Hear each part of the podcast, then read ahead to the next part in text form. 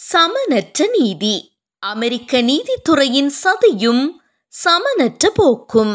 எழுத்தாளர் ராஜ் ராஜரட்னம் ராஜ் ராஜரட்னம் சட்டத்துக்கு முரணாக உட்தகவல் வணிகம் செய்தார் என்ற குற்றச்சாட்டின் அடிப்படையில் அமெரிக்க புலனாய்வு பணியகத்தால் இரண்டாயிரத்து ஒன்பது அக்டோபரில் கைது செய்யப்பட்டார்.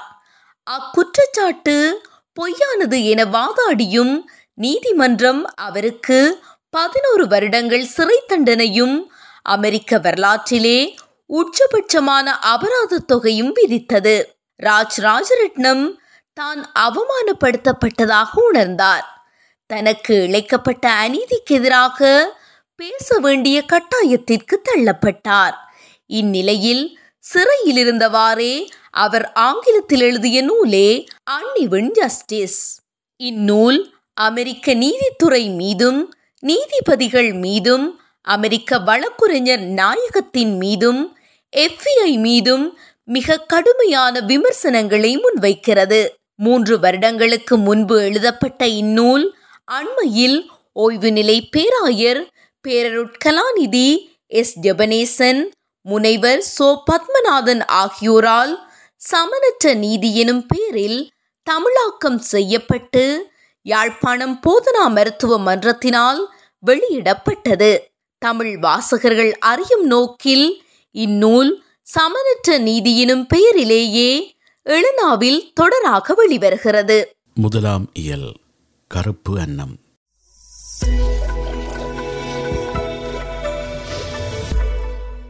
எல்லாவற்றையும் மாற்றிய அந்த நாள் பதினாறு பத்து இரண்டாயிரத்து ஒன்பது வெள்ளிக்கிழமை. அன்றைய நாளிலும் வழமை போலவே அதிகாலை ஐந்தரை மணிக்கு நித்திரை விட்டெழுந்தேன். வெளியே கலையாதிருந்த இருளின் மீது மழை தோறிக்கொண்டிருந்தது.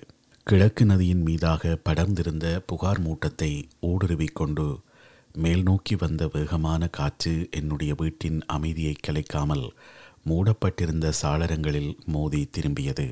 எல்லாமே சரியாகவும் இதமாகவும் இருப்பதான உணர்வு என்னில் தொற்றிக்கொண்டது இத்தகைய மந்தாரம் சூழ்ந்த காலை பொழுதில் தனிமையில் இருப்பது எப்போதுமே எனக்கு பிடித்த விடியம். என்னுடைய வீடு நியோக் நகரத்தின் கிழக்கு நதிக்கரையில் அமைந்திருந்த பிரம்மாண்டமான அடுக்குமாடி குடியிருப்பின் பத்தொன்பதாவது தளத்தில் இருந்தது. படுக்கையறைக்குள் எனது மனைவியும் பிள்ளைகளும் இன்னும் உறக்கத்தில் இருந்தார்கள். முதியவர்களான எனது பெற்றோரும் இதே தளத்தில் எனது பக்கத்து வீட்டில் வசித்தார்கள். அவர்கள் கூப்பிட்ட குரலுக்கு நான் ஓடிச் செல்லக்கூடியதாக. அவர்கள் எனக்கு அருகிலேயே வசிப்பது எனக்கு பெரும் நிம்மதியை கொடுத்தது. நான் சூடாக கோப்பி தயாரித்து எடுத்துக்கொண்டு என்னுடைய கணனியின் முன்னே அமர்ந்து கொண்டேன். நான் நடத்தி வந்த கலியன் குழுமத்தின் முதலீட்டு நிதிய தொழில் சார்ந்து பங்குச்சந்தை ஆய்வாளர்களிடமிருந்தும் தரகர்களிடமிருந்தும் வந்திருந்த மின்னஞ்சல்களை படித்து என்னுடைய தீர்மானங்களையும் பதில்களையும் ஆறேகால் மணியளவில் அவர்களுக்கு அனுப்பி வைத்தேன். என்னுடைய பரபரப்பான வேலை நாளை தொடங்குவதற்கு முன்னதாக சற்று தனிமை எனக்கு தேவைப்படும். உடற்பயிற்சி செய்யும் சைக்கிளின் மீது ஏறிக்கொண்டேன். நாற்பத்தைந்து நிமிட உடற்பயிற்சி எனது இலக்கு. சைக்கிளை மிதித்தவாறே ஒளி அமுக்கப்பட்டிருந்த தொலைக்காட்சியின் மீது கண்களை எறிந்தேன். சென்ற வருடம் நிகழ்ந்த பங்குச்சந்தை வீழ்ச்சி புதிய ஜனாதிபதி பராக் ஒபாமா ஆப்கானிஸ்தானிலும் ஈராக்கிலும் நடக்கும் யுத்தம் குவாண்டனாமோ சிறை என வளமையான காட்சிகள் கடந்து கொண்டிருந்தன. அன்றைய நாள் ஏராளமான வேலைகளால் நிறைந்திருந்தது. சென்ற வாரம் என்னுடைய மகன் பதின்ம வயதை எட்டியிருந்ததால் இன்றைய மாலை நேரத்தில் கேக் வெட்டி கொண்டாடுவதற்கு தீர்மானித்திருந்தோம். அதன் பின்பு மகன் தன்னுடைய நண்பர்களோடு மெடிசன் ஸ்கொயர் உள்ளரங்கில் கூடைப்பந்து போட்டியை பார்க்க செல்லவிருக்கிறான்.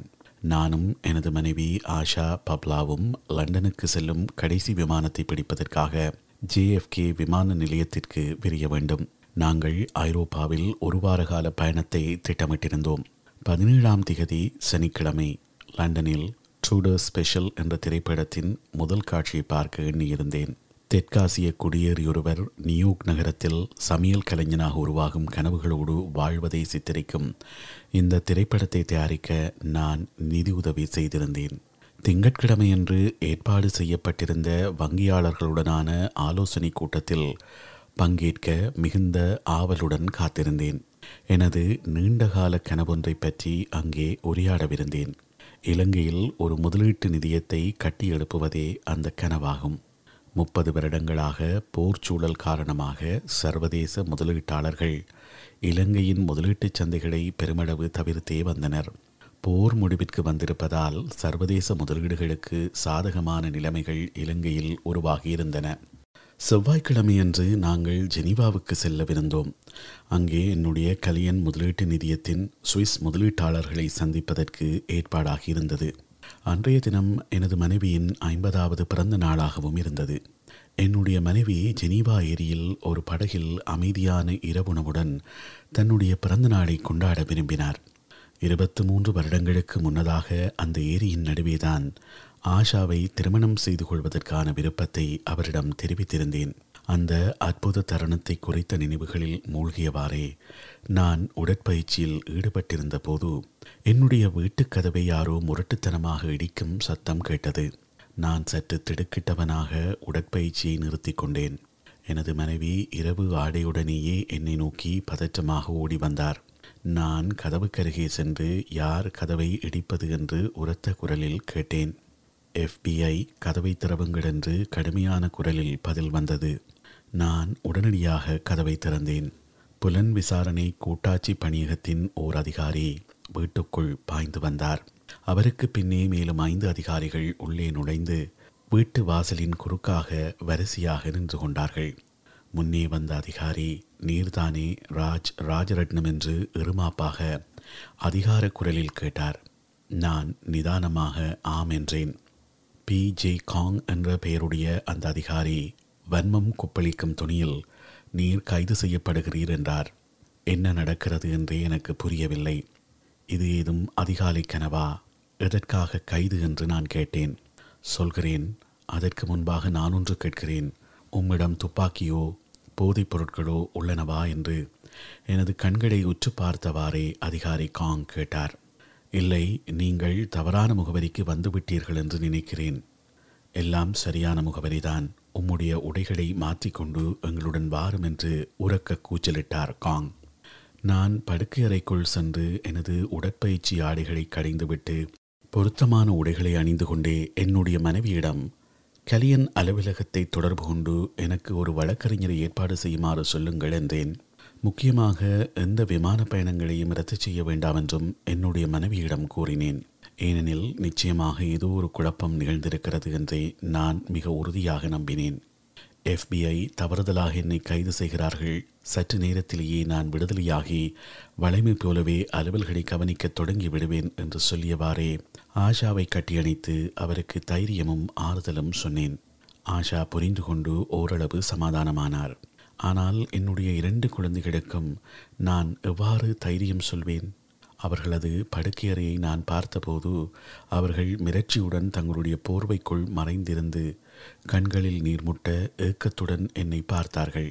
எஃபிஐ அதிகாரியின் உரத்த கூச்சலால் அவர்கள் அச்சமுற்றிருந்தார்கள். நான் அதிகாரிகளோடு கிளம்பும் போது குழந்தைகள் என்னருகே வந்து ஏங்கிய கண்களோடு நின்றிருந்தார்கள். உண்மையில் அப்போது நான் எனது குழந்தைகளை குறித்தே கடும் துயருற்றிருந்தேன்.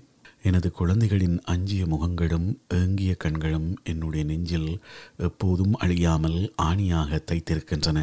இதை எழுதும் போதே அந்த காட்சி எனது மனதில் தோன்றி கைகள் நடுக்கமெடுக்கின்றன அச்சமுற்றிருந்த குழந்தைகளை மேலும் கலங்கடிப்பது போன்று அதிகாரி காங் என்னை பார்த்து உம்முடைய கைகளை நீட்டுமென அதிகாரம் அமைதியோடு சேறினார். கருநீல நிறத்தில் மேலங்கிகளை அணிந்திருந்த எஃபிஐ அதிகாரிகள் இருளை போன்று என் வீட்டுக்குள் நுழைந்திருக்கிறார்கள். எனது குழந்தைகளின் கண்களுக்கு முன்னாலேயே எனக்கு கைவிலங்கு மாட்டப்பட்டது. என்னை அழைத்துச் செல்லும் போது உம்முடைய மகனை ஒரு முறை நன்றாக பார்த்து கொள்ளுங்கள். இனி இருபது வருடங்களுக்கு நீர் அவனை பார்க்கப் போவதில்லை என்று அதிகாரி காங் சொன்னார். பின்பு எனது மனைவியின் மீது அவர் பார்வையை ஓட்டிவிட்டு உம்முடைய மனைவியொன்றும் அவ்வளவாக கவலைப்படுவதாக தெரியவில்லையே. நீர் சேர்த்து வைத்திருக்கும் பணத்தையெல்லாம் அவ்வாறு ஆடம்பரமாக செலவு செய்வது என்ற சிந்தனையில் அவர் ஆழ்ந்திருக்கிறார் என நினைக்கிறேன் என்று என்னிடம் சொன்னார். அமெரிக்க புலனாய்வுத் துறையின் பொறுப்புமிக்க அதிகாரி இப்படி ஜேம்ஸ் பாண்ட் திரைப்பட வில்லனைப் போல குரூர நகைச்சுவை செய்வதை பார்த்து நான் திகைத்து போனேன். எனக்கு சினம் உச்சிக்கு ஏறியது ஆனால் அதிகாரியை முறைத்து பார்ப்பதை தவிர என்னால் எதுவும் செய்ய முடியவில்லை. இந்த எளி செயலுக்காக அதிகாரி காங்கை நீதிமன்றத்தில் பதில் சொல்ல வைப்பேன் என்று மனதில் உறுதி எடுத்துக் கொண்டேன். ஆனால் நீதிமன்றத்தில் என்னுடைய வழக்கு விசாரணைக்கு வந்தபோது தான் இப்படியெல்லாம் சொல்லவில்லை என்று அதிகாரி காங் அப்பட்டமாக பொய் சொன்னார். நீதிமன்றமும் அந்த பொய்யை ஏற்றுக்கொண்டது. காங் என்னை மட்டுமே இப்படி மிரட்டவில்லை. எனக்கு கீழே வேலை செய்த கலியன் நிறுவன நிதி மேலாளர்களையும் பகுப்பாய்வாளர்களையும் எனது தொழில்துறை சகாக்களையும் இவ்வாறே கடுமையாக மிரட்டியதாக பின்னால் அறிந்து கொண்டேன். இத்தகைய மிரட்டல்கள் என்னையும் எனது குடும்பத்தையும் எனது ஊழியர்களையும் அச்சுறுத்தி பணிய வைக்கும் முயற்சியாகும். என்னுடைய வழக்கு நடைபெற்ற காலம் முழுவதுமே இப்படியான அச்சுறுத்தல்களையும் பொய்களையும் எஃபிஐ உருவாக்கியவாறே இருந்தது. பிரதிவாதிகளையும் சாட்சியங்களையும் இவ்வாறாக மிரட்டி பணிய வைக்கும் பாரம்பரியத்தை ஜே. எஜ்ஜ ஹூவ காலத்திலிருந்து எஃபிஐ கடைபிடித்து வருகிறது. கருப்பு நிறத்திலான ஒரு வாகனத்திற்குள் என்னை திணித்து நியூக்கின் எஃபிஐ அலுவலகத்திற்கு கொண்டு சென்றார்கள். வழியில் எந்த உரையாடல்களும் நிகழவில்லை. அந்த வாகனம் சகிக்க முடியாத அமைதியால் நிரம்பியிருந்தது. எனது மூளை குழம்பி போயிருந்தது. என்னை சுற்றி என்ன நடக்கிறது? ஏன் இப்படி ஒரு அவசர கைது? எனக்கு ஒன்றுமே புரியவில்லை. இதை பற்றியெல்லாம் எனக்கு பின்னர்தான் மெல்ல மெல்ல புரிந்தது. வெள்ளிக்கிழமை அதிகாலை கைதுகளை காவல்துறையினர் மேற்கொள்வதற்கு இரண்டு காரணங்கள் உள்ளன. இதுவும் எஃபிஐயின் அச்சுறுத்தும் தந்திரங்களில் ஒன்று. அதிகாலையில் கைதாகும் நபர் தூக்க கலக்கத்துடன் செயலற்று காணப்படுவார். வார இறுதி நாட்களில் ஒரு வழக்கறிஞரை தொடர்பு கொள்வதும் சிரமம். அந்த இடைவெளிக்குள் கைதியை உருட்டி மிரட்டி குற்ற ஒப்புதல் வாக்குமூலத்தை பெற்றுவிடலாம். எஃபிஐ அலுவலகத்தில் சாளரங்களே இல்லாத ஆனால் ஒளி பிரகாசித்த ஒரு அறைக்குள் நான் தள்ளப்பட்டேன். அங்கே பகலுக்கும் இரவுக்கும் வித்தியாசமே தெரியாது. ஒரு மேசையின் முன்னே இருந்த நாற்காலியில் நான் உட்கார வைக்கப்பட்டேன். என்னை இழுத்து வந்த அதிகாரிகள் எனக்கு எதிரே முதுகுகளை சுவரில் சாய்த்தவாறே நின்று கொண்டார்கள். ஏதோ ஒரு வலுவான மிருகத்தை வேட்டையாடிய வேட்டைக்காரர்களின் உடல் மொழி அவர்களிடம் இருந்தது. அதிகாரி காங் எனக்கு முன்னே இருந்த மேசையில் குற்றப்பத்திரிகையை தூக்கி போட்டார். நான் உட்தகவல் வணிகம் செய்தேன் என்று குற்றம் சாட்டப்பட்டிருக்கிறேன். நான் சற்று திகைத்துத்தான் போனேன். பங்குச்சந்தை வணிகத்தில் உட்தகவல் வணிகம் சட்டவிரோதமானது. ஒரு நிறுவனத்தினுடைய பங்குகளின் மதிப்பு ஏறவோ இறங்கவோ இருக்கும் தகவலை அந்த நிறுவனத்தின் அலுவலர் ஒருவரிடமிருந்து இரகசியமாக அறிந்து கொண்டு பங்குகளின் ஏற்ற இறக்கங்கள் பகிரங்கமாக சந்தையில் அறிவிக்கப்படுவதற்கு முன்பாகவே அந்த நிறுவனத்தின் பங்குகளை வாங்குவது அல்லது விற்பதே உட்தகவல் வணிகம் எனப்படும். நான் ஒருபோதுமே இந்த சட்டவிரோத செயலில் ஈடுபட்டதில்லை. நான் சந்தையில் பங்குகளை வாங்கவும் விற்கவும் எனது கலியன் நிறுவன பகுப்பாய்வாளர்களின் நீண்ட துல்லியமான ஆய்வுகளையே நம்பியிருந்தேன். இரகசியமாக துப்புகளை பெற்று அதற்கு லஞ்சம் கொடுக்கும் வழக்கமெல்லாம் கலியன் நிறுவனத்தில் கிடையவே கிடையாது. நான் நடத்திய அத்தனை வணிக செயற்பாடுகளுக்கும் முறையாக பதிவு செய்யப்பட்ட ஆவணங்கள் இருக்கின்றன. அதிகாரி காங் முதலில் ஆர்ப்பாட்டமாக ஒரு வேலையை செய்தார். பதிவு செய்யப்பட்டிருந்த சில தொலைபேசி உரையாடல்களை விசாரணை அறையில் அவர் ஒலிக்கச் செய்தார். எனது கைபேசி கடந்த சில வருடங்களாகவே எஃபிஐ அதிகாரிகளால் ஒட்டு கேட்கப்பட்டுள்ளது என்று புரிந்து கொண்டேன். காங் ஒலிநாடாவை நிறுத்திவிட்டு தன்னுடைய கேள்விகளை என் மீது வீசத் தொடங்கினார். எனக்கான வழக்கறிஞர் இல்லாத இடத்தில் நான் கேள்விகளுக்கு பதிலளிக்க வேண்டுமென்று சட்டப்படி அந்த கட்டாயமும் இல்லை. ஆனாலும் நான் அதிகாரி காங்குடைய கேள்விகள் அனைத்திற்கும் நேர்மையாகவும் விளக்கமாகவும் துணிச்சலாகவும் பதிலளித்தேன். ஏனெனில் என்னிடம் மறைப்பதற்கு எதுவும் இல்லை. எனது வணிக நடவடிக்கைகள் அனைத்துமே வெளிப்படையானவை சட்டபூர்வமானவை. அந்த விசாரணை எனக்கு பயம் காட்டி அச்சுறுத்தும் நோக்கத்துடனேயே நடத்தப்பட்டது. என் மீது சுமத்தப்பட்டிருக்கும் உட்தகவல் வணிக குற்றத்தை நான் ஒப்புக்கொள்ள வேண்டுமென்றும் பங்குச்சந்தை வணிகத்திலும் முதலீட்டு நிதியத் தொழிலிலும் வெற்றி கண்ட சிலருக்கு எதிராக என்னுடைய வாக்குமூலம் அமைய வேண்டுமென்றும் எஃபிஐ அதிகாரிகள் என்னை நிர்பந்தித்தார்கள். நான் இரண்டையுமே செய்யவில்லை. பங்குச்சந்தையும் முதலீட்டு நிதியங்களும் எவ்வாறு இயங்குகின்றன என்பதை குறித்து என்னை விசாரணை செய்த அதிகாரிகளுக்கு சுத்தமாக தெரியாது என்பதை நான் சீக்கிரமே புரிந்து கொண்டேன் குறிப்பாக முதலீடு சம்பந்தமாக மேற்கொள்ளப்படும் கடுமையான பகுப்பாய்வுகளை பற்றி அவர்களுக்கு ஒன்றுமே தெரியாதிருந்தது. மிக கவனமாக மேற்கொள்ளப்படும் முதலீட்டு நிதிய தொழில் அமைப்பு அதிலுள்ள இடர்கள் நிர்வாகம் நிதி மேலாளர்கள் இயங்கும் முறைகள் போன்றவற்றை குறித்து விசாரணை அதிகாரிகளுக்கு எந்த தெளிவும் இல்லை. நான் அவற்றை விளக்கினாலும் விளங்கிக் கொள்வதற்கு அவர்கள் அக்கறை காட்டவில்லை. அவசர அவசரமாக என் மீது உட்தகவல் வணிகம் என்ற குற்றத்தை சுமத்தி என்னை சிறைக்கு அனுப்புவதிலேயே அந்த அதிகாரிகள் குறியாக இருந்தார்கள். நானோ என்னுடைய நேர்மையான பதில்களால் அவர்களை முறியடிக்க முடியும் என்ற அப்பாவித்தனமான நம்பிக்கையோடு அதிகாரிகளுக்கு சளைக்காமல் பதிலளித்தவாறே இருந்தேன். விசாரணை எந்த திசையிலும் நகர வழியின்றி அந்த மூடி அறைக்குள்ளேயே தேங்கி கிடந்தது. காலை ஒன்பது மணிக்கு எனது அலுவலகத்துடன் தொலைபேசி வழியாக தொடர்பு கொள்ள அனுமதிக்கப்பட்டேன். அலுவலகத்தில் இருந்தவர்கள் எனக்காக ஒரு வழக்கறிஞரை தேடும் முயற்சியில் பரபரப்பாக ஈடுபட்டிருந்தார்கள். எனக்கென்று பிரத்யேகமாக வழக்கறிஞர் எவரும் இருக்கவில்லை. சில மணி நேரங்களின் பின்பாக ஒரு வழக்கறிஞர் கண்டுபிடிக்கப்பட்டார். அவர் யார் அவரின் சட்ட நிபுணத்துவம் எத்தகையது என்பது பற்றியெல்லாம் எனக்கு எதுவுமே தெரியாது. அதே போன்று அந்த வழக்கறிஞரும் என்னை பற்றியோ கலியன் என்ற என்னுடைய நிறுவனத்தை பற்றியோ எதுவும் அறிந்திருக்கவில்லை. ஆனாலும் அவர் உடனடியாகவே தொலைபேசி வழியாக ஒரே ஒரு மிகச்சிறந்த ஆலோசனையை எனக்கு வழங்கினார். அதிகாரிகளின் கேள்விகளுக்கு பதிலளிப்பதை உடனடியாக நிறுத்திக் கொள்ளுமாறு சொன்னார். என்னாலும் எஃபிஐ அதிகாரிகளுக்கு அதையுமே புரிய வைக்க முடியாததால் வழக்கறிஞரது ஆலோசனையை நான் மனதாரை ஏற்றுக்கொண்டேன். எஃபிஐ அதிகாரிகள் என்னை மூடிய அறைக்குள் விசாரணை செய்து கொண்டிருந்த அதே வேளையில் நியூயோர்க் தென் மாவட்டத்தில் அரச தலைமை வழக்கறிஞரான ஃப்ரீத் பாரா அவர்கள் தனது அலுவலகத்தில் ஓர் ஊடகச் சந்திப்பை ஏற்பாடு செய்து உலகெங்குமுள்ள தொலைக்காட்சி திரைகளில் நேரலையில் தோன்றி பேசிக் கொண்டிருந்தார். ஊடகவியலாளர்களின் கேமராக்களுக்கு முன்பு மிடுக்காக நிற்பதில் அவர் கட்டுக்கடங்காத தாகத்தை கொண்டிருந்தார் என்பது முழு அமெரிக்காவிற்குமே தெரியும். எஃபிஐ அதிகாரிகளோடு எஸ்இசி என குறுகிய சொல்லாடப்படும் பங்கு மற்றும் பரிவர்த்தனை ஆணையம் சார்ந்த அதிகாரிகளையும் ஊடக சந்திப்பில் ஃப்ரீத் பாராரா தன்னோடு வைத்திருந்தார். என்னை கைது செய்ததை குறித்து பெருமிதம் பொங்கி வழிய தடல் புடலாக அவர்கள் ஒருவரையொருவர் பாராட்டி தள்ளினார்கள். கலையன் முதலீட்டு நிதியத்தின் நிறுவனரும் தலைமை நிறைவேற்று அதிகாரியுமான பிலியன ராஜ் ராஜரட்னம் மீது எஸ்இசி உட்தகவல் வணிக குற்றம் சுமத்தியுள்ளது என்ற தலைப்போடு ஓர் அறிக்கையினை எஸ்இசி ஊடகங்களுக்கு வெளியிட்டது. அந்த அறிக்கையின் பின்புதான் பில்லியனியர் என்ற அடிமொழி என்னுடன் நிரந்தரமாக ஒட்டிக்கொண்டது. ஊடக சந்திப்பில் அரச தலைமை வழக்குரைஞரான் பராரா பல வரைபடங்களை வெளியிட்டார். பராராவின் கற்பனையால் வரையப்பட்ட உட்தகவல் வணிக வலையமைப்பு வரைபடங்களின் மையத்தில் இருக்கும் தலைமைச் சதிகாரன் பாத்திரத்தை அவர் எனக்கு வழங்கியிருந்தார். அந்த வரைபடங்களில் என்னோடு கோர்த்து விடப்பட்டிருந்தவர்களில் ஒரு சிலரை மட்டுமே எனக்கு தெரியும். இந்த வழக்கு வால் ஸ்ட்ரீட்டுக்கும் முதலீட்டு நிதியங்களுக்கும் மாபெரும் எச்சரிக்கையாக இருக்க வேண்டுமென்று அந்த ஊடக சந்திப்பில் பராரா கொக்கரித்தார்.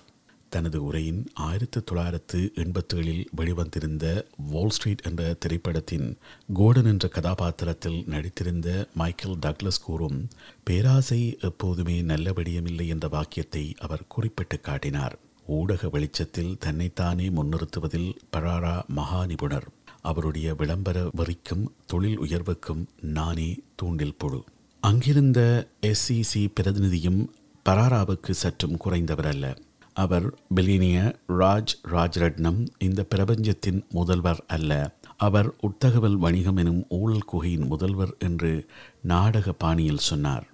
ஊடகவியலாளர்களையும் பொதுமக்களையும் வலிந்து சிரிக்கச் செய்வதற்காக சிரிப்பு வாயு நிரம்பிய பலூனை வெடிக்கச் செய்ததைப் போன்று அது இருந்தது.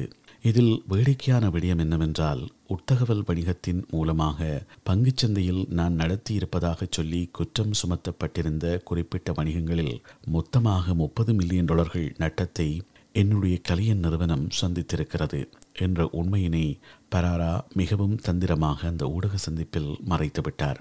அந்த உண்மையை சொல்லியிருந்தால் ஊடகவியலாளர்களிடம் அது சந்தேகங்களை கிளப்பிவிடும் என்பதால் பராராவும் அரசு தரப்பினரும் மிகவும் கவனமாக தங்களது புனை கதையை எழுதினார்கள். பராரா ஊடகச் சந்திப்போடு நிறுத்தி கொள்ளவில்லை. இதற்கு பின்னர் அவமான நடை என்ற மோசமான நிகழ்வை ஏற்பாடு செய்வதில் அவர் ஆர்வமானார். இந்த நிகழ்ச்சியின் ஒரே நோக்கம் விசாரணை கைதியை ஊடகங்களுக்கு பொதுமக்களுக்கு காட்சி பிராணியாக்கி அவமானப்படுத்துவதே. அரச தலைமை வழக்குரைஞர் ஃப்ரீத் பராராவிடம் வானளாவி அதிகாரம் குவிந்து கிடந்தது. இதுவும் அமெரிக்க நீதிமுறையின் குறைபாடுகளில் ஒன்று. பராரா என்னை அவமான நடையில் தடுவதற்கு தீர்மானித்து விட்டார். இதுவரைக்கும் குற்றவாளி என தீர்ப்பிடப்படாத நான் எனது முதுகுக்கு பின்னாக கைகள் விலங்கிடப்பட்ட நிலையில் எஃபிஐ அலுவலகத்திலிருந்து ஐம்பது அடிகள் தூரத்தில் நிறுத்தப்பட்டிருந்த காவல்துறை வாகனம் வரை ஏராளமான ஊடகவியலாளர்களின் முன்னே என்னை சுற்றி எல்லா திசைகளிலும் கேமராக்கள் மின்னலடிக்க ஊர்வலம் விடப்பட்டேன். நூற்றுக்கணக்கான தொலைக்காட்சிகளில் எனது அவமான நடை நேரிலையில் ஒளிபரப்பாகியது. எண்ணுக்கணக்கற்ற பத்திரிகைகளில் முதல் பக்கங்களை என்னுடைய அவமான நடை அலங்கரித்து பத்திரிகைகளின் விற்பனையை எகரச் செய்தது.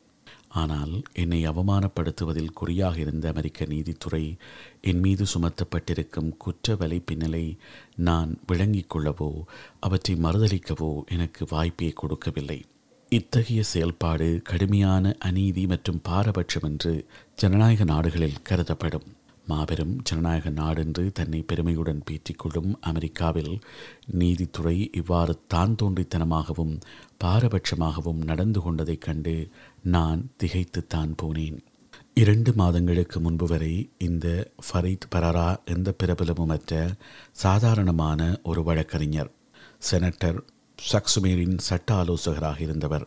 அரச தலைமை வழக்குரைஞர் பதவியினை பெற்றுக்கொண்டதும் ஒரே வழக்கில் பெரும் புகழடைவதற்கும் அதிகாரப்படிகளில் மேலேறிச் செல்வதற்கும் என்னுடைய வழக்கே சாலவும் சிறந்தது என்ற முடிவிற்கு பராரா வந்திருக்க வேண்டும். பில்லினியர் என்ற அடிமொழியை அவர் திட்டமிட்டே என் மீது திணித்துக் கொண்டிருந்தார். நாட்டில் ஏற்பட்டிருந்த மோசமான பொருளாதார நெருக்கடியால் தவித்துக் கொண்டிருந்த மக்களுக்கு என்னை தீனியாக போடுவதற்கு திட்டமிட்டார். வால் ஸ்ட்ரீட் ஷெரீப் என்ற மகுடத்தை தனது தலையில் சூடுவதற்கு அவர் தவையாக தவித்துக் கொண்டிருந்தார். எனக்கு முன்போ அல்லது பின்போ உத்தகவல் வணிக குற்றம் சுமத்தப்பட்டவருமே அவமான நடைக்கு உட்படுத்தப்படவில்லை. ஆனால் அவர்கள் மீது சுமத்தப்பட்ட குற்றங்கள் என் மீது சுமத்தப்பட்ட குற்றங்களிலும் பல மடங்கு அதிகமாக இருந்தன. ஆரம்பம் முதலே எனது வழக்கில் அரசு தரப்பு பாரபட்சமாக நடந்து கொண்டது என்பதை நீங்கள் இதிலிருந்தே புரிந்து கொள்ளலாம். அவமான நடை நிறைவேறியதும் நான் நீதிமன்றத்திற்கு அழைத்துச் செல்லப்பட்டேன். அங்கே எனது குடும்பத்தினரும் நண்பர்களும் வந்திருந்தார்கள். மதியத்திற்கு மேல் என்னுடைய வழக்கறிஞரை சந்தித்தேன். அவர் என்னை குறித்த சில அடிப்படை தகவல்களை என்னிடம் கேட்டு தெரிந்து கொண்டார். நான் ஏதாவது தொண்டு நிறுவனங்களுக்கு நன்கொடைகளில் வழங்கியிருக்கின்றேனா என குறிப்பாக கேட்டார். என்னை பிணையில் விடுவிப்பதற்கான ஆவணங்களை வழக்கறிஞர் தயார் செய்ய தொடங்கியவாறே என்னுடைய சகோதரர் ரங்கனிடம் கடந்த ஐந்து வருடங்களுக்கான எனது வருமான வரி அறிக்கைகளின் நகல்களை கலியன் அலுவலகத்திலிருந்து எடுத்து வருமாறு சொன்னார். நான் செய்திருந்த அறப்பணிகளுக்கும் வழங்கியிருந்த நன்கொடைகளுக்குமான ஆதாரங்களை நீதிமன்றத்தில் சமர்ப்பிப்பதற்காகவே வருமான வரி அறிக்கைகளின் நகல்களை வழக்கறிஞர் கேட்டார். ரங்கனும் துரிதமாக செயல்பட்டு வழக்கறிஞர் கூறியவாறே வருமான வரி அறிக்கைகளின் நகல்களை எடுத்து வந்தார். ஆனால் அரசு தரப்பு வழக்குரைஞர்கள் ரங்கன் அந்த நேரத்தை பயன்படுத்தி கலியன் அலுவலகத்தில் இருந்த ரகசிய கோப்புகளை அழித்து விட்டார் என நீதிமன்றத்தில் புதியதொரு குற்றச்சாட்டை பின்பு புனைந்தார்கள். நீதிமன்றத்தில் நிகழ்ந்த பிணை மனுக்கள் மீதான விசாரணையின் போதுதான் ஓட்டன் வணிக மேலாண்மை பள்ளியில் என்னுடன் கல்வி பயின்றவரும் நிதி தொழில்துறையின் எனது சகாவுமான அனில்குமாரும் அன்று காலையில் கைது செய்யப்பட்டிருந்தது எனக்கு தெரிய வந்தது அவர் நீதிபதி டக்ளஸ் ஈட்டன் முன்னால் நிறுத்தப்பட்ட போது தான் நிரபராதி என்றே வாக்குமூலம் அளித்தார். கலிபோர்னியாவில் இருந்த அனில்குமாரின் வீட்டை பிணியமாக எடுத்துக்கொண்டு அவரை பிணையில் விடுவிக்க நீதிபதி சம்மதித்தார். அரசு தரப்பு வழக்குரைஞர்கள் நீதிபதியின் முடிவை ஆட்சேபிக்கவில்லை. ஆனால் அனில்குமார் சீக்கிரமே எஃபிஐயின் அச்சுறுத்தலுக்கு பணிந்து போய் தனது வாக்குமூலத்தை தலைகீழாக மாற்றுவார் என்றோ பல்வேறு சரடுகளுள்ள நீண்ட கதையொன்றை புனைந்து எனக்கு எதிராகவே சாட்சியம் சொல்வார் என்றோ அப்போது என்னால் ஊகம் கூட செய்ய முடியாமல் இருந்தது. நீதிபதி டக்ளஸ் ஈட்டன் அவர்கள் அடுத்ததாக எனது பிணை மனுவை விசாரணைக்கு எடுத்துக்கொண்ட போது அரச தரப்பு வழக்குரைஞர்கள் பரபரப்பாக செயல்பட தொடங்கினார்கள். என் மீதான விசாரணைகள் முடியும் வரை என்னை சிறையில் வைத்திருக்க அவர்கள் விரும்பினார்கள். உலகத்தின் பல நாடுகளில் எனக்கு ஏராளமான சொத்துக்கள் உண்டென்றும் இலங்கைக்கு அல்லது வேறொரு நாட்டிற்கு நான் தப்பியோட வாய்ப்புகள் உண்டென்றும் அரச தரப்பு வழக்குரைஞர்கள் வாதிட்டு எனது பிணை மனுவை நிராகரிக்குமாறு நீதிபதியை வேண்டினார்கள். நீதிபதி என்னை உற்று நோக்கினார். நீதிபதி ஒருவர் பிரதிவாதியை பிணையில் விடுவிக்க மறுப்பதற்கு பொதுவாக இரண்டு காரணங்கள் உள்ளன. பிரதிவாதி சமூகத்திற்கு ஆபத்தை உண்டாக்கக்கூடும் என்பது முதல் காரணம். பிரதிவாதி நாட்டை விட்டு தப்பிச் செல்லக்கூடும் என்பது இரண்டாவது காரணம். நான் சமூகத்திற்கு ஆபத்து விளைவிக்கக்கூடிய பேர்வழி என்று அரச தரப்பு வழக்குரைஞர்களால் வாதிட முடியவில்லை. எனவே நான் அமெரிக்காவிலிருந்து தப்பித்துச் செல்லக்கூடும் என்ற காரணத்தை வலியுறுத்தியே அவர்கள் வாதிட்டார்கள். தங்களுடைய வாதத்திற்கு துணை சேர்க்க பச்சை பொய்களை பந்துகளாக நீதிமன்ற மேசையில் உருட்டினார்கள். எனது சகோதரியொருவர் தென்னாப்பிரிக்காவில் வசிக்கிறார் என்று அரச தரப்பு வழக்குரைஞர்களால் நீதிபதியிடம் அடித்து கூறினார்கள். எனக்கு இரண்டு சகோதரிகள் மட்டுமே இருக்கிறார்கள். ஒருவர் நியூயோர்க்கிலும் மற்றவர் சிங்கப்பூரிலும் வாழ்கிறார்கள். இல்லவே இல்லாத சகோதரியை தென்னாப்பிரிக்காவில் அரச தரப்பு வழக்குரைஞர்கள் உருவாக்கியதற்கு ஒரு வலுவான காரணம் உண்டு. அந்த நாடு குற்றவாளிகளை நாடு கடத்தும் ஒப்பந்தத்தை அமெரிக்காவுடன் செய்திருக்கவில்லை. எனவே நான் இரகசியமாக தப்பித்து தென்னாப்பிரிக்காவிற்கு எனது சகோதரியிடம் சென்று விடுவேன் என்று அரச தரப்பு வழக்குரைஞர்கள் ஒரு திகில் கதையை உருவாக்கினார்கள். தென்னாப்பிரிக்க சகோதரி என்றே பொய்யே நீதிமன்றத்தை தவறாக வழிநடத்துவதற்காக அரச தரப்பு வழக்குரைஞர்கள் இட்டுக்கட்டிய நீண்ட பொய்யுரைகளின் வரிசையில் முதலாவது பொய்யாகும். என்ன பொய் சொல்லியாவது என்ன தந்திரம் செய்தாவது என் மீதான வழக்கில் வெற்றி பெற வேண்டுமென்பதே அரச தரப்பு வழக்குரைஞர்களின் நோக்கமாக இருந்தது. எனது வாழ்க்கையில் இதற்கு முன்பு நான் ஒருபோதுமே நீதிமன்ற வாசல் படியை மிதித்ததில்லை. அரசு தரப்பு வழக்குரைஞர்கள் செய்யக்கூடிய சூழ்ச்சிகளை குறித்து நான் கற்பனை கூட செய்ததில்லை. அமெரிக்காவில் நீதி பரிபாலனம் சட்டபூர்வமாகவும் அறம் சார்ந்தும் நடக்கிறதென்றும் அரச தரப்பு வழக்குரைஞர்களும் எஃபிஐ அதிகாரிகளும் நீதிமன்றத்தில் பொய்யுரைக்க முடியாதென்றும் அமெரிக்காவின் பெரும்பாலான குடிமக்கள் நம்புவதைப் போலவே நானும் நம்பியிருந்தேன். ஆனால் அந்த நம்பிக்கை மிகப்பெரிய மூட நம்பிக்கை என தெரிந்து கொள்வதற்கு நான் கொடுத்த விலை மிகவும் அதிகம்.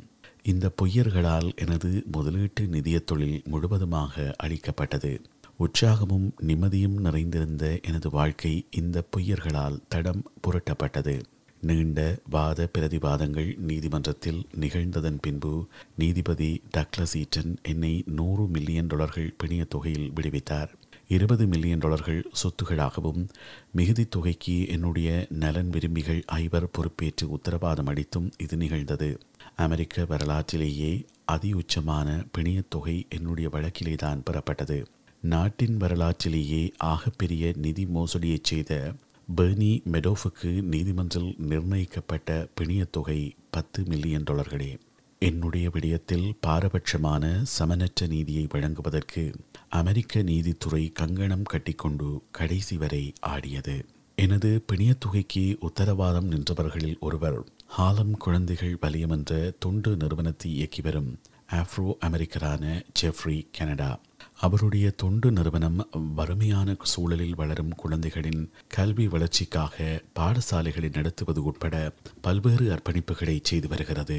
நான் அமெரிக்காவை விட்டு தப்பியோடினால் ஜெஃப்ரி கனடா எல்லாவற்றையும் இழந்து விடுவார். அவரிடம் ஊடகங்கள் ராஜ் ராஜரட்னம் நாட்டை விட்டு தப்பியோடி விடுவார் என்ற சந்தேகம் உங்களுக்கு இல்லையா என கேட்டபோது எனக்கு ராஜ் ராஜரட்னம் மீது துளியளவு சந்தேகமும் கிடையாது. அவருடைய குணாதிசயங்களை நான் நன்கறிவேன் என்று ஜெஃப்ரி கனடா கூறியது மிகவும் சரியானது. நான் அரச தரப்பின் சூழ்ச்சிகளுக்கு அஞ்சி நாட்டை விட்டு தப்பியோடவோ ஒளியவோ போவதில்லை. நான் குற்றமற்றவன் என்று நிரூபிக்க போராடப் போகிறேன். என் மீது வீசப்பட்டிருக்கும் சதி வலைகளை கண்ணி கண்ணியாக அறுத்தறியும் மன உறுதியுடன் நான் இந்த வழக்கை எதிர்கொள்வேன். அரச தரப்பு என்னை குறிவைத்ததற்கு வேறொரு வலுவான காரணம் உள்ளது. அக்டோபர் இரண்டாயிரத்து ஒன்பதில் அமெரிக்காவின் மட்டுமல்லாது உலகம் முழுவதிலும் பொருளாதார கட்டமைப்பு அதல பாதாளத்தில் சரிந்து கிடந்தது. அமெரிக்காவின் வங்கிகளும் பெரும் நிதி நிறுவனங்களும் திவாலாகின. இதனால் அமெரிக்காவில் பல லட்சம் மக்கள் தங்கள் வீடுகளையும் வாழ்நாள் சேமிப்புகளையும் இழந்து நடுத்தெருவுக்கு வந்தார்கள். நாடு முழுவதும் கொந்தளிப்பும் கொதிப்பும் பரவியிருந்தன. முழு அமெரிக்காவுமே வால் ஸ்ட்ரீட்டுக்கு எதிராக இருந்தது. ஆனால் பெரும் வங்கிகள் மீது அரசாங்கத்தால் குற்றம் சுமத்த முடியவில்லை. பெரும் வங்கிகளில் கைவிட்டால் நாட்டின் பொருளாதார கட்டமைப்பு முற்றுமுழுதாக நொறுங்கிவிடும். பெரும் வங்கிகளின் இயக்குநர்கள் தவறுகளுக்கு அப்பாற்பட்டவர்கள் என்றெல்லாம் அரசாங்கம் சாக்கு போக்குகளை சொல்லிக் கொண்டிருந்தது. ஆனால் பொதுமக்களும் ஊடகவியலாளர்களும் உணர்ச்சிகரமான எதிர்வினைகளில் இறங்கினார்கள். மக்களையும் ஊடகங்களையும் திருப்தி செய்வதற்காக யாராவது ஒருவரை பிடித்து குற்றம் சுமத்தி அரங்கில் நிறுத்த வேண்டிய கட்டாயம் அரசுக்கு ஏற்பட்டது. இந்த ஊழல்வாதியே அமெரிக்காவின் பொருளாதார வீழ்ச்சிக்கு காரணம் என்று கூறி அகப்பட்டவர் மீது பழியை போட்டுவிட்டு அரசு தனது பொறுப்பிலிருந்து நழுவ நினைத்தது. இவ்வாறு அகப்பட்டவன் நானாக இருந்தேன். பங்குச்சந்தையில் எட்டு நிறுவனங்களின் பங்குகளை நான் உட்தகவல் வணிகத்தினால் கையாண்டேன் என முதலில் என் மீது குற்றங்கள் சுமத்தப்பட்டிருந்தாலும் பின்பு அது முப்பத்து நான்கு வணிக நிறுவனங்களின் பங்குகள் சார்ந்த குற்றங்களாக அதிகரிக்கப்பட்டன. வழக்கு விசாரணையின் போது அது மீண்டும் எட்டு நிறுவன பங்குகளது வணிகத்திற்கான குற்றங்களாக குறைக்கப்பட்டு கோல்ட்மன் சாக்ஸ் பங்குகளில் உட்தகவல் வணிகம் செய்ததாக புதிதாக ஒரு குற்றச்சாட்டும் சேர்க்கப்பட்டு மொத்தமாக ஒன்பது குற்றங்கள் என் மீது சுமத்தப்பட்டன. என்னுடைய கைதுக்கு மூல காரணமாக இருந்த அரச தலைமை வழக்குரைஞர் ஃபரீத் பராரா சட்டத்தை கிஞ்சித்தும் மதிக்காதவராக காணப்பட்டார். குற்றம் சுமத்தப்பட்டவர்களை பராரா கடுமையாக மிரட்டுவார். அவமான நடை உண்டென்பார். சுமத்தப்பட்ட குற்றங்களை ஒப்புக்கொண்டால் கிடைக்கும் நன்மைகளை பட்டியலிட்டு பேரம் பேசுவார். பொய்ச்சாட்சியங்களை மிகுந்த கற்பனை திறனுடன் உருவாக்கி அச்சுறுத்துவார். குற்றம் சுமத்தப்பட்டவருக்கு எதிராக சாட்சியம் கூறுமாறு குற்றம் சுமத்தப்பட்டவரின் குடும்ப உறுப்பினர்களுக்கும் தொழில் பங்காளிகளுக்கும் அழுத்தம் கொடுத்து பொய் வாக்குமூலங்களை பெறுவார். அந்த வாக்குமூலங்களை ஊடகங்களுக்கு கசியவிட்டு குற்றம் சுமத்தப்பட்டிருப்பவர் குறித்து மிக மோசமான பிம்பத்தை பொதுவெளியில் உருவாக்குவார். அவர் இந்த சூழ் சித்திரனை அவரது முன்னோடி அரச தலைமை வழக்குரைஞரும் பின்பு நியூயோர்க் நகரத்தின் மேயர் பதவியை வகித்தவருமான ரோடி யுலியானியிடமிருந்து கற்றுக்கொண்டிருக்கலாம் செய்தி ஊடகங்களை கையாள்வதில் பராரா மிக பெரும் தந்திரசாலியாக இருந்தார். அவர் என்னை குறித்து ஊடகங்களில் கசியவிட்ட செய்திகள் பொதுமக்களை கொந்தளிக்க வைத்தன. அவர்களுடைய கோபம் இயல்பாகவே என்னையும் எனது முதலீட்டு நிறுவனத்தை நோக்கியும் திரும்பியது. இந்த சூழலால் என்னுடைய நிறுவனத்தின் நிர்வாகிகளும் எனது தொழில் பங்காளிகளும் அச்சத்தில் வீழ்ந்து தளர்ந்து போனார்கள். எனக்கு எதிராக மிகப்பெரிய ஊடகப் போரை அரசு திட்டமிட்டே நிகழ்த்தியது. பராராவின் பொய்யுரைகளை நம்பத்தகுந்த அரசியல் வட்டாரங்களில் இருந்தும் விசாரணை குழுவினரோரோ நெருக்கமானவர்களிடமிருந்தும் கிடைத்த செய்தி கசிவுகள் என குறிப்பிட்டு ஊடகங்கள் உலகம் முழுவதும் பரப்பிக் கொண்டிருந்தன. நிலைமைகளை கவனத்துடன் ஆராய்ந்து உண்மைகளை வெளியிடாமல் பரபரப்பை மட்டுமே செய்தியாக்கும் ஊடக அசிங்கம் அங்கே நிகழ்ந்து கொண்டிருந்தது. மிகப்பெரிய உட்தகவல் வணிக கும்பலை அரசாங்கம் கண்டுபிடித்தது என ஊடகங்களில் நாள் தவறாமல் செய்திகள் வெளியாகின. ராஜ் ராஜரட்னம் ஏன் குற்றவாளி என்பதை விளக்கும் அரச தரப்பு வழக்குரைஞர்களின் உரைகளோடு தலைப்புச் செய்திகள் வெளியிடப்பட்டன. நான் சிறைக்கு அனுப்பப்பட்ட பிறகும் இந்த ஊடக பேரலை ஓயவில்லை. பின்னும் பல வருடங்களுக்கு நானே தலைப்புச் செய்தியாக இருந்தேன். ஊடகங்களின் பொறுப்பற்ற தன்மையும் பொய்களை பணமாக்கும் அவசரமும் அரச தரப்பு வழக்குரைஞர்களின் சூழ்ச்சிகளுக்கு மூடுதிரியாகின. அவர்களை கேள்வி கேட்க ஆட்களற்று கட்டவிழ்த்து விடப்பட்டிருந்தார்கள். தாங்கள் எண்ணியவற்றை தங்கு தடையின்றி செய்து கொண்டே போனார்கள். இவர்களின் இந்த ராஜக போக்கு பலருடைய வாழ்க்கையை நாசமாக்க தொடங்கியது. கையில் கிடைத்தவர்களின் தலையிலெல்லாம் ஆதாரமற்ற வழக்குகள் சுமத்தப்பட்டன. பராரா தன்னுடைய விருப்பத்திற்கேற்றவாறு சட்டத்தின் விதிகளை நளினமாக உடைத்தார். குற்றவியல் வழக்கின் வரையறைகளுக்கு பொருந்தி வராத வணிகத்துடன் தொடர்புடைய வழக்குகளையும் வலிந்து குற்றவியல் வழக்குகளாக்கினார்.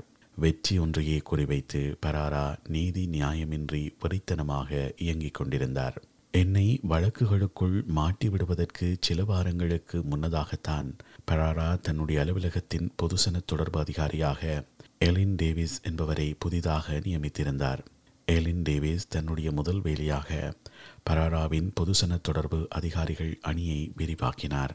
மூன்று அதிகாரிகளுடன் இருந்த அந்த அணி பதினான்கு அதிகாரிகளை கொண்டதாக ஊதி பெருத்தது.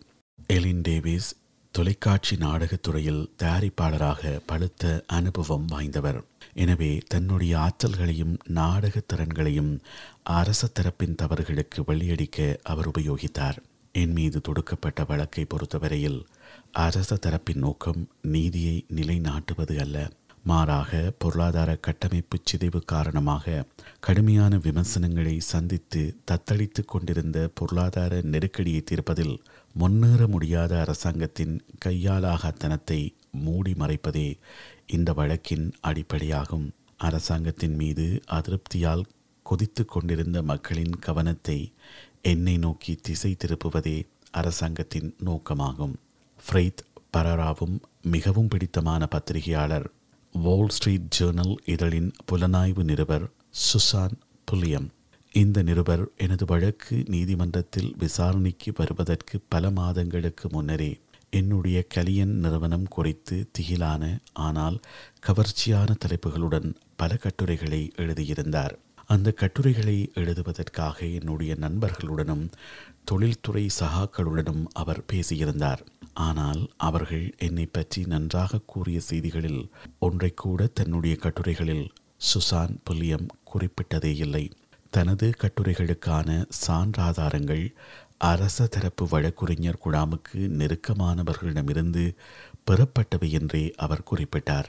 என்னுடைய விடயத்தில் அநேகமான நிருபர்கள் கண்மூடித்தனமாகவே செய்திகளை வெளியிட்டார்கள். அரச தரப்பு வழங்கிய மீதமிஞ்சிய தகவல்களால் அவர்கள் மூழ்கடிக்கப்பட்டிருந்தார்கள். அவர்கள் அந்த தகவல்களின் நம்பகத்தன்மையை குறைத்து அலசி ஆராயாமல் முற்றிலும் தவறான செய்திகளையே வெளியிட்டுக் கொண்டிருந்தார்கள். உதாரணமாக ஹில்டன் நிறுவனத்தின் நான்கு லட்சம் பங்குகளை கலியன் தொழில்நுட்பத்துறை முதலீட்டு நிதியத்தில் இருந்து விலைக்கு வாங்கிவிட்டேன் என்பது என் மீது சுமத்தப்பட்ட குற்றச்சாட்டுகளில் ஒன்றாகும். கலியன் தொழில்நுட்பத்துறை முதலீட்டு நிதியத்திற்கு வழங்கப்பட்டிருந்த உரிமம் தொழில்நுட்பத்துறையில் முதலீடு செய்வதாகும். எனவே ஹில்டன் பங்குகளை வாங்கியது சட்டவிரோதமானது என்று ஊடகங்களில் வெளியானது ஒற்றை பார்வை. ஆனால் உண்மை என்ன? கலியன் தொழில்நுட்பத்துறை முதலீட்டில் இருபத்தைந்து வீதம் நிதியை தொழில்நுட்பத்துறை சாராத துறைகளிலும் முதலீடு செய்யலாம் என்பதும் உரிமத்தின் ஒரு விதியாகும். அந்த விதிக்கு அமையவே நாங்கள் அக்டோபர் இரண்டாயிரத்து ஒன்பது வரையிலான ஐந்து வருட காலத்தில் இருபது சதவீத நிதியை தொழில்நுட்பத்துறை சாராத பங்குகளில் முதலீடு செய்திருந்தோம். அவற்றில் ஹில்டன் பங்குகள் மட்டுமல்லாமல் தொழில்நுட்பத்துறை சாராத வேறு சில நிறுவனங்களின் பங்குகளும் இருந்தன. இது பற்றி எந்த ஒரு நிருபரும் எழுதவே இல்லை. ஊடகங்கள் ஆராய்ந்து தெளியாமல் அரச தரப்பு வடக்குறிஞர்களின் பொய்களையும் மழுப்பல்களையும் வாங்கி அப்படியே வாந்தி எடுத்தன. அன்றைய நாள் எனக்கு கடுமையான மன உளைச்சலையும் உடற்சோர்வையும் ஏற்படுத்தியிருந்தது. நீதிமன்றத்தில் எனக்கு பிணை வழங்கப்பட்ட பின்பாக இரவு ஏழு மணியளவில் நீதிமன்றத்தில் இருந்து எனது வீட்டுக்கு புறப்பட்டேன். நீதிமன்ற வளாகத்திலோ தெருவிலோ நிருபர்கள் படப்பிடிப்பாளர்கள் எவருமே காணப்படவில்லை. என்னை எதிர்பார்த்து என்னுடைய வீட்டின் முன்னாலும் அவர்கள் காத்திருக்கவில்லை. எனது தரப்பு நியாயத்தை கேட்பது அவர்களுக்கு தேவையற்றதாக இருந்தது. பராரா கொடுத்த பொய்ச் செய்திகளே அவர்களுக்கு அன்றைக்கு போதுமானவையாக இருந்திருக்க வேண்டும். பரபரப்புகள் எல்லாம் ஓய்ந்து விட்டன போலும் என்று நினைத்து கொண்டே வீட்டுக்குள் நுழைந்தேன். எனது பெற்றோர் சகோதரர் சகோதரி நண்பர்கள் ஆகியோரால் வீடு நிறைந்திருந்தது. அன்பான வார்த்தைகளும் ஆறுதல் செய்திகளும் என்னை சூழ்ந்தன. நான் அமைதியாக இரவு உணவை முடித்துக்கொண்டு அவர்களிடமிருந்து விடைபெற்று என்னுடைய படுக்கை அறைக்கு சென்றேன்.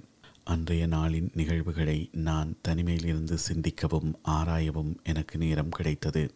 எனக்கு வழங்கப்பட்டிருந்த குற்றப்பத்திரிகையை நான் கவனமாக வாசித்தேன்.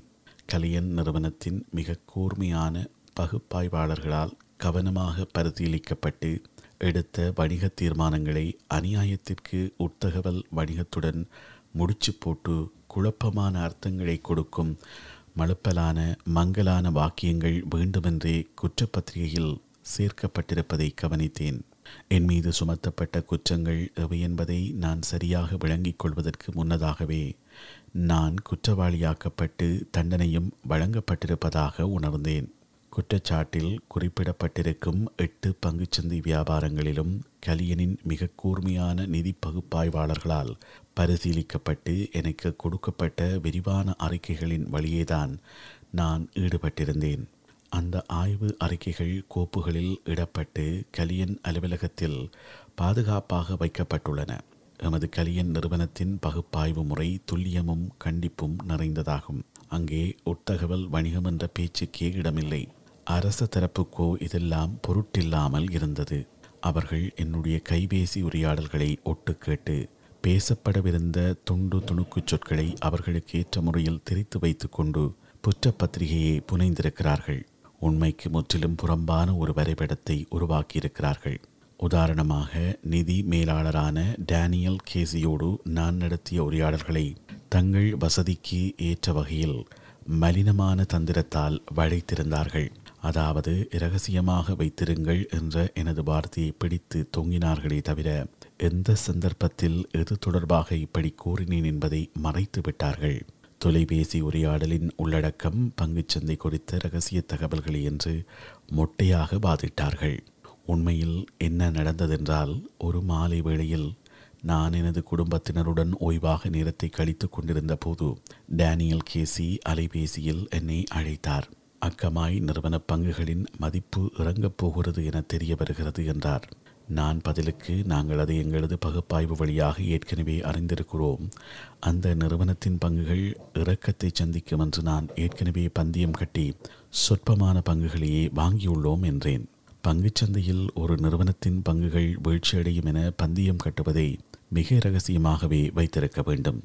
இல்லையெனில் எல்லோரும் அடித்து பிடித்து பங்குகள் வீடுமென பந்தயம் கட்டினால் அதுவே அந்த நிறுவன பங்குகளின் விலையேற்றத்திற்கு வழிவகுத்துவிடும்.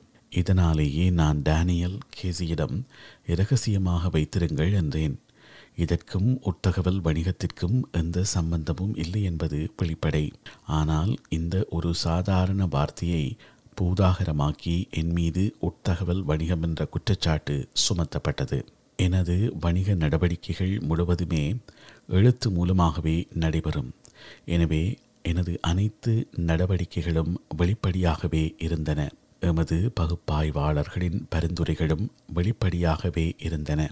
சட்டத்துறையை பொறுத்தவரை ஆவணங்கள் ஒருவருக்கான நற்சான்று பத்திரங்கள் அல்ல என்பதே அவர்களது நிலைப்பாடு. அரசு தரப்புக்கு என்னுடைய வணிக ஆவணங்கள் முழுவதையுமே பார்வையிடும் வாய்ப்பு இருந்தபோதும் அவர்கள் ஆவணங்களை செல்லா காகிதங்களாக உதாசீனம் செய்தார்கள். இமை வெட்டும் நொடிக்குள் எனது வாழ்வு பூகம்ப பிளவுக்குள் வழுவிச் சென்றது. நிகழச் சாத்தியமே இல்லாத ஒரு விடயம் நிகழ்ந்து அது ஆழமான பின் விளைவுகளை கொண்டதாக அமையும் போது அதை குறிப்பிட கருப்பு அன்னம் என்றொரு பழமொழி இலத்தீன் மொழியில் உருவாகி ஆங்கிலத்திலும் வழக்கில் உள்ளது. அதுதான் என் வாழ்வில் இப்போது நிகழ்ந்து கொண்டிருக்கிறது. நான் கனவிலும் நினைத்திராதவாறு என்னுடைய வாழ்க்கை தலைகீழாக மாறிக்கொண்டிருக்கிறது என்னைச் சுற்றி பயமுறுத்தல்கள் அவதூறுகள் அவசர தீர்ப்புகள் பின்னி கிடக்கின்றன.